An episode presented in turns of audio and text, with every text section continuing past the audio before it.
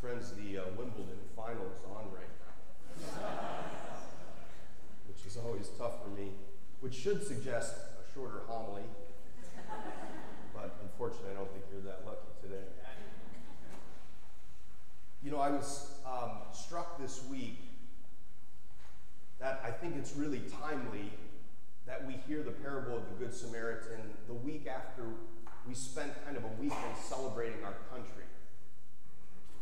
And the reason is this because love of our country is kind of loving within our own tribe. In fact, the Catechism of the Catholic Church treats a love of country and duty to one's country under the fourth commandment honor your father and your mother.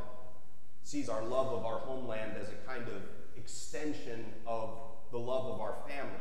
Right? There's a, a basic level of honor and respect that's due to the ones who gave us life and gave us some kind of foundational structure upon which to build our life, which, uh, warts and all, uh, includes our, our homeland, our country. And so, as vast as our country is, right, there are things that unite us as Americans. And so, it's part of that honor of mother and father of country, right? That's a part of the fourth commandment. But that's kind of love of our tribe, right? Love of people that we share something in common with. So we, we do that last weekend. We celebrate our country. But then this weekend, we hear the parable of the Good Samaritan, which says, okay, but you're not supposed to just love your tribe. That the, the moral imperative to love one's neighbor extends beyond the love of one you have a natural affinity for. See, we have a natural affinity for our family, for our country, right? Again, there's something we share some, some commonality, but the outside, right, the one who's outside the realm of that, are we called to love them? And that was sort of an open question in the ancient world a little bit, including in the Old Testament, right? That's why this lawyer is able to pose this question to Jesus. There was a little bit of a sense, certainly in the ancient world, that of course you love your parents, you love your community, you love your country, but beyond that, we're not so sure how far the moral imperative to love extends. Are we really called to love a stranger, an outsider, a foreigner? Right? We understand the natural bond with family, right? The animals seem to have this. A natural uh, following of the pack in a community. The, the animals seem to have this. We get that. But what about the one we have no connection with, and in fact is outside of our community. So Jesus tells this parable to, I would say, universalize the moral imperative to love. That it doesn't just include people that we know, people that we have a natural affinity for, people that we find lovable. It extends to all. Everyone is our neighbor, precisely because they're made in the image and likeness of God, and therefore demand our respect, our love. That's the ethical, I think, side of this parable. But I wanted to mention um, a way that the early church writers saw this parable. They saw it not just as an ethical uh, imperative, but also as a kind of allegory for all of salvation history. They saw us, human beings, human nature, wounded and stranded and alienated on the side of the road. They saw the Good Samaritan as an image of Jesus, who comes from uh, a far off country, right? Not accepted. The Samaritans are not accepted as real, authentic Jews, right? He comes from outside the territory, right? Heaven, in the case of Jesus.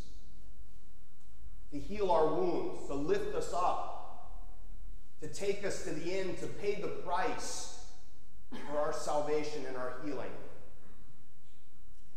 They saw this rich metaphor in this parable as kind of an entire summary of the Christian message.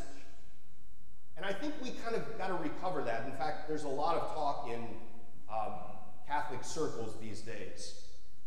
Um, the Catholic gossip circles. Right? These exist. There's a lot of talk about that with 2,000 years of, of tradition and custom and history overlaying uh, our, our wonderful history that sometimes we forget the basic gospel message. This is called in Greek the kerygma, the, the early proclamation. What St. Paul said when he went to a new town when they've never heard of Jesus. He had a very simple message.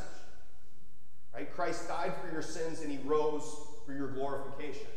A couple sentences. Right? That, that's the, and that, that message won thousands and millions of converts. It was so compelling, so powerful, that without any churches, without any seminaries, without any Catholic schools, millions of people came to believe in the power of Jesus with the simplicity of the early Christian message.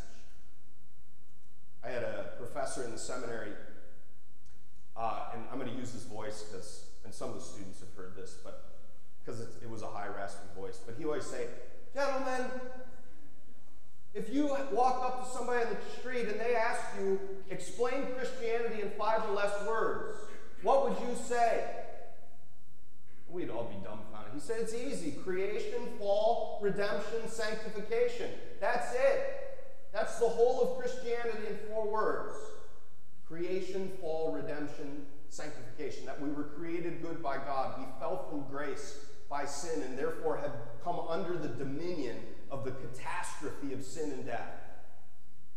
And it took someone from outside of our ranks to come in and rescue us and to redeem us.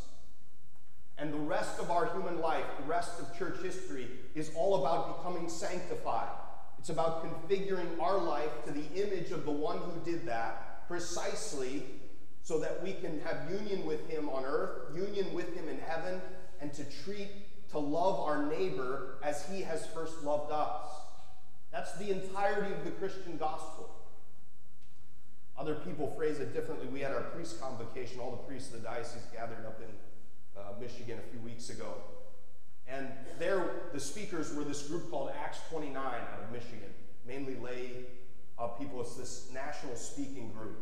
And the idea is Acts of the Apostles only has 28 chapters. And so they're, they're playing on that idea that Acts 29 is all of us called to, to propose again uh, the message of, of Jesus.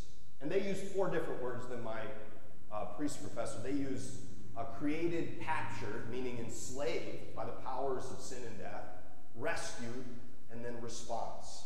Same concept right? Trying to recover the basic Christian message. And you can see how the early Christian writers saw that in this parable, right? An innocent man, created good, comes on the scene, right? And then evil befalls him. He's on the, on the street, stranded, beaten up, alienated. You might see the whole human condition in that two lines that we're wounded our nature is wounded. We're stranded. We feel alienated from God. We feel alienated from each other. We might even feel alienated from ourselves, stranded on the side of the road. And a bunch of other people come and pass by and don't help us. But it takes a Samaritan, in this case Jesus, from a far distant country, the realm of heaven, to come down, to rescue us, to lift us up. It says beautifully, he lifts, he lifts the, the man up onto his donkey see Jesus carrying the cross as lifting us up on his shoulders, taking us to the end, paying the two cents with the, with the cost of his life in the cross to bring us back and to restore us to healing. But then it doesn't end there because he says, What are you supposed to do about it? You're, go, you're supposed to go treat other people with mercy. You're supposed to go treat everyone else as if they're a neighbor. Just like God came and loved us when we didn't deserve it, we are called to go and love others even when we don't think they deserve it. That's part of the process of sanctification, of our response to what God has done for us. We are called then to go and do for others.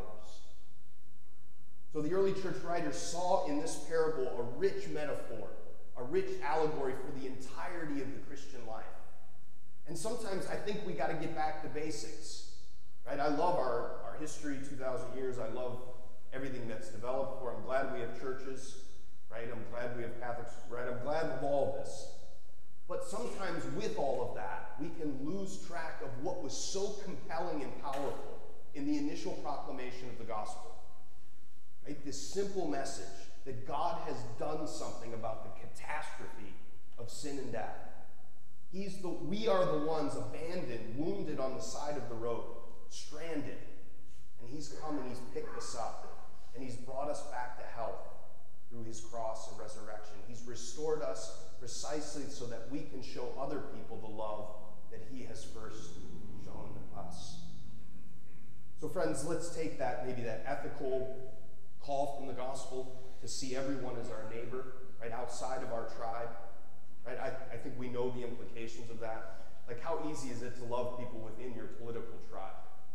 Right? Pretty easy. Love people outside of your political tribe. Not so easy. Right? To love people that make themselves difficult to love or that you find difficult to love, who you think have, have, uh, have forfeited their right to be loved, right? To love all of those people. Jesus says those are also our neighbors, worthy of the respect uh, and love that Jesus calls us to. And let's recover that, the power of the Christian message, right? The incredible drama of what God's done in the person of Jesus.